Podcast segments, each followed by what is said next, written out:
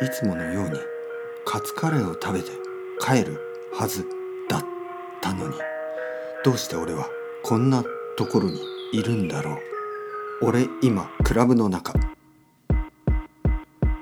カツカレーを食べて帰るだけのはずだったのに。渋谷でカツカレーを食べて帰るだけ。なのに俺はカツカレーを食べてハイになった。これぞカツカレーハイカツカレーを食べてハイになった。いいえ。ハイでしょ。そして僕はナンパをした。女の子をナンパした。僕が大好きなタイプ。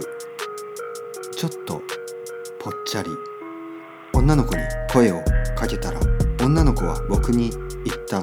じゃあ一緒にクラブに行きましょう。いいですよ。僕は言った。そしてクラブに入った。クラブの中ヤクザばっかり。怖い。だから僕は帰りたいと言った。気がついたらテキーラショット。10杯。僕は気を失って倒れてた。朝起きて道にいた。下北沢の駅の前にいた。気がついたら寝てた。サラリーマン声をかけてきた。大丈夫？君早く起きて家に帰った方がいいよ。お金ある。僕は気がついた財布がない。